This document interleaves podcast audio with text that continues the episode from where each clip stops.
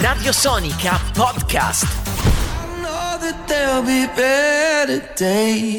Sono i One Republic, quelli che avete appena sentito su Radio Sonica, è una delle power play, una delle canzoni più trasmesse dalla nostra radio. La persona di cui vi stavamo parlando prima, che peraltro è anche il nostro ospite, vi abbiamo detto tante cose eh, su di lui, non tantissime, però insomma diciamo che i personaggi e le battute dei suoi film hanno eh, traslato l'aspetto cinematografico e sono diventati parte della vita di una e più generazioni, proprio nei nostri modi di dire, è un personaggio sicuramente, una persona sicuramente molto molto amata da tutti, tant'è che quelli tra di voi che hanno capito di chi stavamo parlando già eh, non stanno nella pelle, ci siamo scordati di dire che anche a quanto ci dicono un ottimo batterista, è un grande appassionato di musica. Marco, a te l'onore di presentarlo. Diamo il benvenuto qui su Radio Sonica Carlo Verdone. Ciao Carlo. Ciao caro, come stai? Uh, tutto bene, tutto bene, siamo in due. Beh, hai, esager- hai, esagerato il tuo amico, un ottimo batterista, è andato un po' oltre. Un discreto? Sono, sono, sono un piccolo batterista della domenica, dai. Però grande appassionato di musica, questo penso possiamo Guarda, dire. però in questi giorni, in questi Sì. giorni,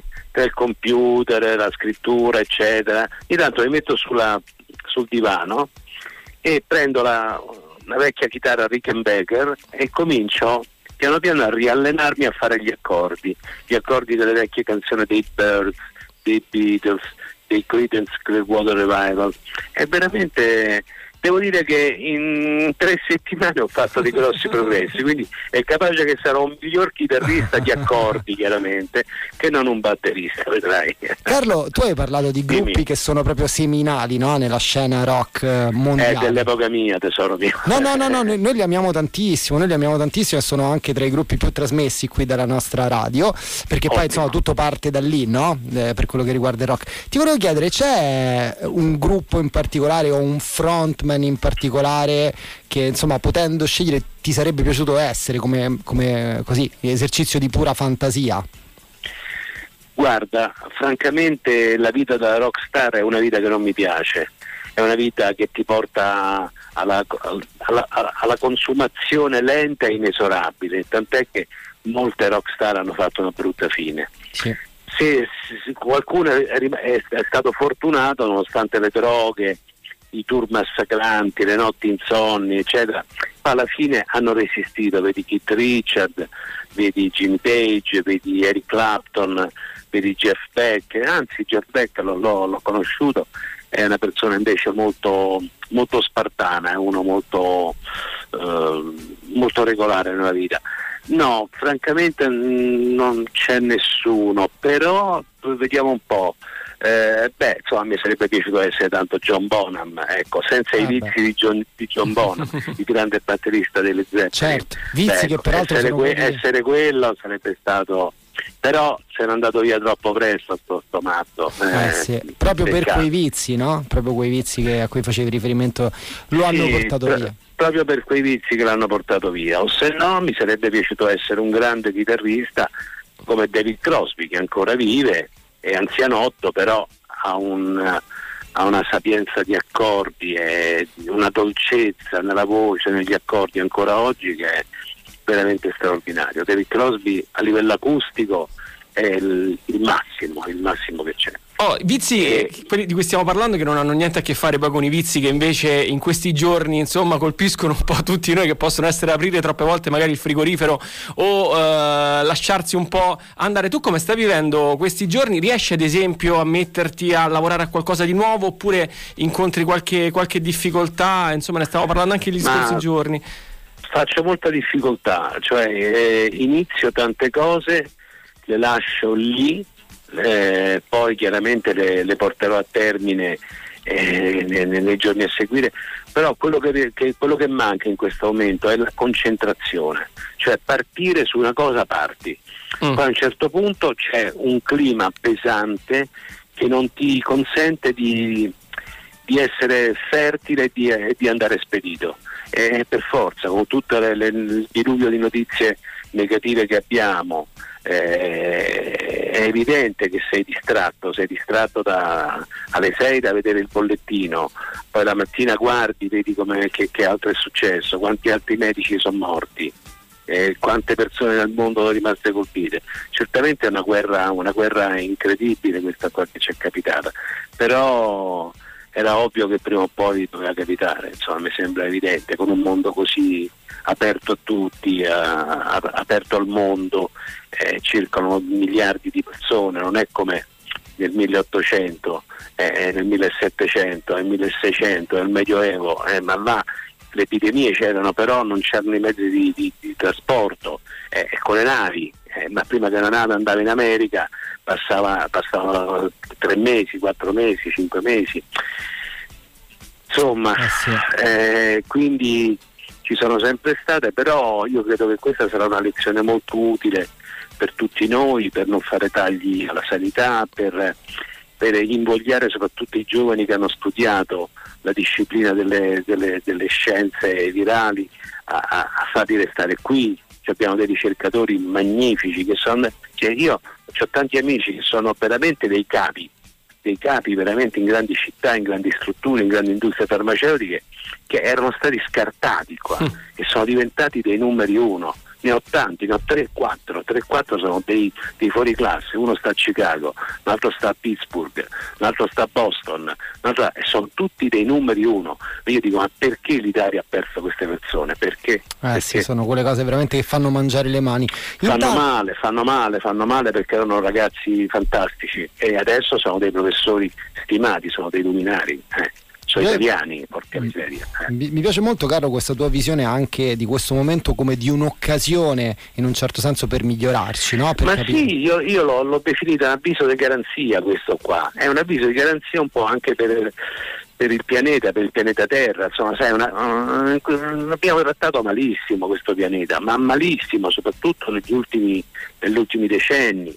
Il mare è pieno di plastica, i ghiacciai si squagliano, le foreste prendono fuoco oppure vengono eh, abbattute come quelle dell'Amazzonia, i cieli sono super inquinati da 500.000 aerei al giorno, ma è chiaro che a un certo punto il pianeta in qualche modo non è che si ribella, è, esplode in qualcosa di negativo, questo, questo è, è, chiaro, dobbiamo volergli più bene, sì. cioè si sente il bisogno della, della, costituzione di un movimento ambientalista ma serio, che, che abbia collegamenti forti internazionali, un unico partito ambientalista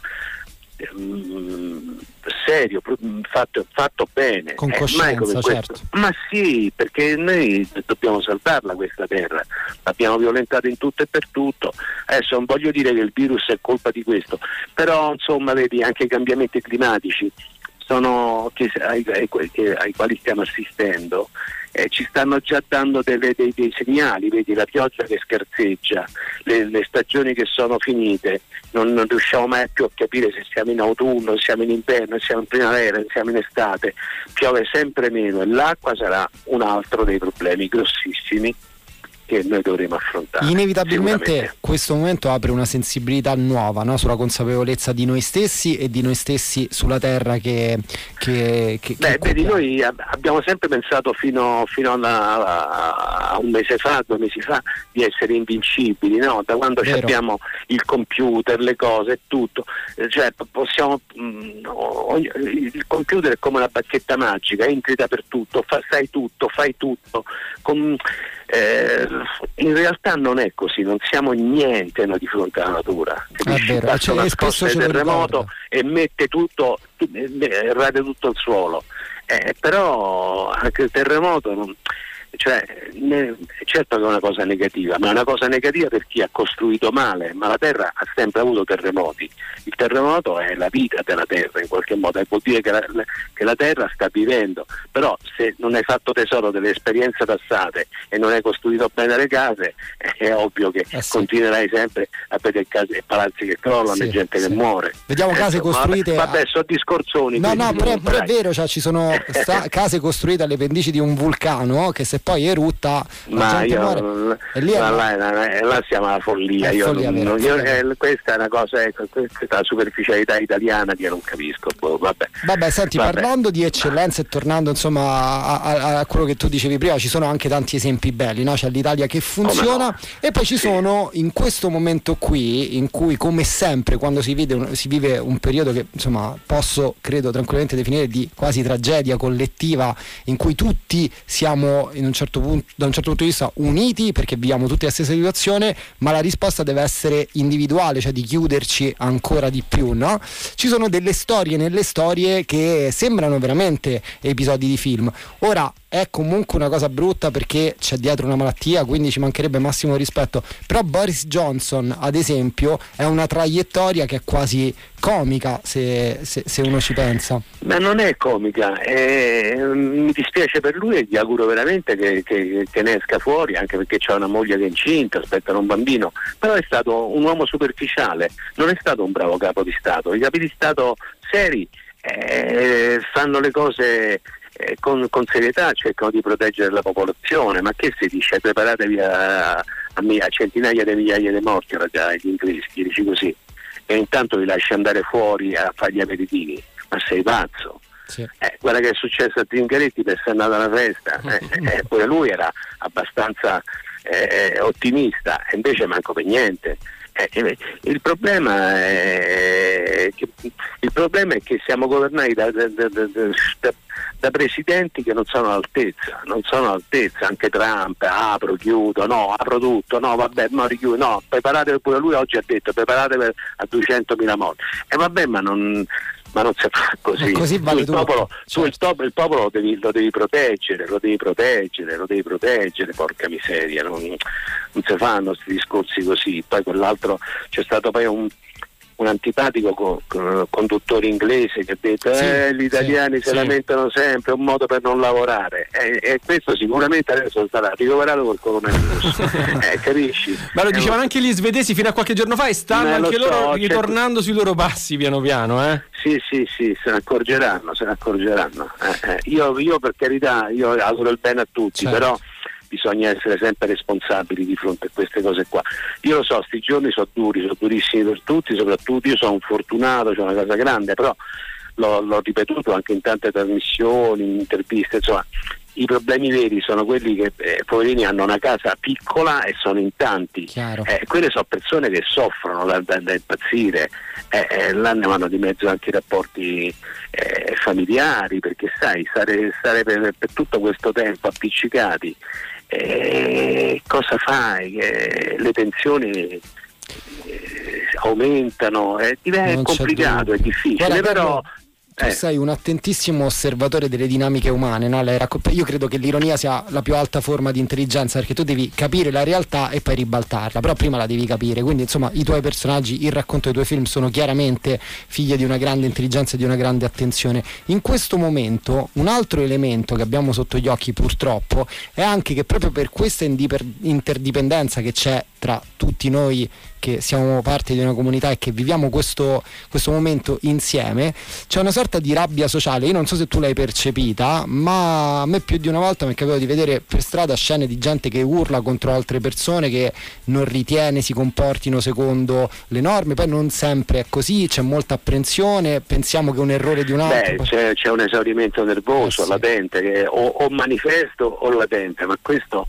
è ovvio, questo è ovvio che, che, che, che, ci sia purtroppo, è una situazione che fa molta paura, eh, è delicata, eh, le persone eh, stanno senza stipendi, molti sai, eh, molti, beh, adesso per, per conto, il mondo degli attori se va bene è un mondo mm, bello, mm. chiaramente ci sono persone che faticano molto di più per carità, però in questo momento tutti gli attori, soprattutto gli attori di compagnie teatrali, sono fermi quelli, eh, le compagnie sono ferme, eh certo. in certi giorni non si possono fare, non si possono fare spettacoli, non puoi prevedere niente. Quindi queste sono persone che faranno la fame fra poco. Vabbè, altri diranno, ma chi se ne frega, io eh, guadagno 800 euro al mese, eh, eh, che mi frega dell'attore. Ok, l'attore, però l'attore, l'attore normale ti preoccupa è un, è, un, è un, lavoratore come quelli, sai, non credere che ci siano più i, i, grossi guadagni di una volta, è tutto cambiato, è tutto cambiato, è tutto cambiato. Oh, questo cambierà ancora di più le cose, renderà, eh, sarà un po' una livella per tutti quanti. Eh, sì. Restando nel campo comunque della recitazione del cinema, negli scorsi giorni insomma parlandone con Francesco Mandelli, Daria Bignardi di come può cambiare anche il sistema di, di, comunicazione, secondo te questa crisi si rifletterà in qualche modo su quello che poi vedremo anche quando si potrà finalmente eh, riaprire il cinema nei, Integro, Marco, nei prodotti che, che, che, vedremo per esempio? Pro, proprio Valerio Massandrea ci, dist- ci, raccontava che stava leggendo dei copioni che gli erano stati proposti prima di questo momento e gli sembrava, ci diceva mi sembra una cosa vecchia, non mi sembra più esatto, ha detto bene. Cioè la, la, la, cosa, mm, la cosa più difficile adesso è centrare una storia che possa andare bene per domani, però francamente adesso è troppo presto per scriverla, mm. perché noi non sappiamo come andrà a finire, cioè andrà a finire bene, questo è ovvio, però non sappiamo fino per quanto tempo e che reazioni avrà nelle, nelle relazioni sociali. Se noi non, sappiamo, non, non sapremo bene come saranno le, le, nuove relazioni sociali, è difficile scrivere un film, capite? È molto difficile perché ci saranno dei cambiamenti. È chiaro che abbiamo tutti voglia di condivisione, di aggregazione, questo sì, però nello stesso tempo saremo molto timorosi, saremo molto sospettosi eh, ah, sì. di fronte a un altro, ci sarà meno fisicità perché? Perché siamo ancora turbati da quello che ci è successo e non sappiamo se è andato veramente via il tutto. Quindi molte relazioni tenderanno un po' a modificarsi, a cambiare, l'espansività probabilmente sarà un, più, più, più, più, accorta, più limitata, più frenata in qualche maniera. Quindi bisogna capire, sì, è un momento difficile dal punto di vista creativo, molto molto molto difficile, molto difficile. Carlo, non possiamo non, prevedere niente. Noi non vogliamo approfittare troppo della tua disponibilità, sei stato gentilissimo. Io Figurati. però una, un'ultima curiosità prima di, di, salutarti è legata al fatto che insomma tu non hai mai fatto mistero del fatto di essere un po' ipocondriaco, no? Risp- no, io non sono ipocondriaco, io mi sto, io mi sto abbattendo come un matto per dire ma volete piantare così che sei ipocondriaco, ma volete finire? ma porca miseria. Ah, non è vero.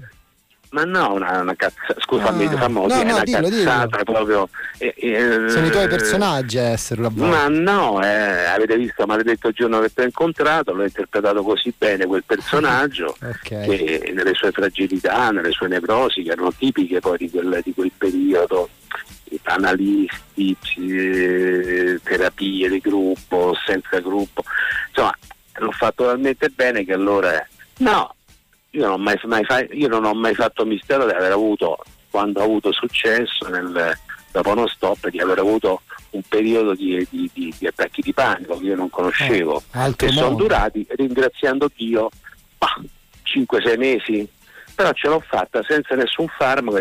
Beh, basta, è successo solo quello nella ah, mia vita. Okay. Io non sono un ipocondriaco, sono un appassionato eh, di, così, di medicina, ma, ma, del tutto privato, non mi metto a fare ricette per gli amici, non do do consigli per andare dal medico migliore, faccio una diagnosi personale che dico potrebbe essere questa, ma consulto il tuo medico, io mica mi sostituisco al medico, Beh, sono mica matto. Certo, eh, certo, eh, no, certo. eh, no, no, no, no. Certo. Non, sono, non sono un ipocondriaco, no, diciamo una volta per tutte, no. Meno male, no, ma de- non, faccio, essere... non, faccio, altro per rincuorare tutte le persone che mi chiamano. Eh, immagino. Eh, dai, immagino, immagino. Va bene, Carlo, senti, noi ti ringraziamo davvero Grazie tantissimo. A voi. E, Gra- visto che tu prima parlavi dei Credence, io ti vorrei salutare con una versione di Fortunate Son, non so se l'hai mai sentita, no? con certo. eh, Dave Grohl dei Foo Fighters alla chitarra. E... Ah, e credo Ottimo. che sia una versione insomma, che ti può, ti, ovviamente con John Fogerty che canta, però insomma, credo che sia una versione che ti può piacere. Ah, assolutamente, assolutamente. Poi magari insomma ci risentiremo, spero. E per poi dopo quella mandate Born on the Bayou, che è la più bella dei Creedence Clearwater. Sarà fatto. Promesso. Ci prometti e poi Promesso. una volta finito tutto questo vieni qua per parlare solo di musica, mettiamo solo Ah, vabbè, meno male, ma non parliamo di cinema, mi, mi, mandi veramente, mi un bel regalo. Va bene. Non si può vivere parlando sempre di cinema, guarda, francamente non ne posso più manco io. Eh, immaginiamo, immaginiamo. Davvero Va grazie bene. per la tua disponibilità perché grazie sappiamo voi, che sei intervenuto tante volte. Tante grazie mille Carlo. Grazie, grazie davvero. a voi, un grazie abbraccio. Radio Sonica Podcast.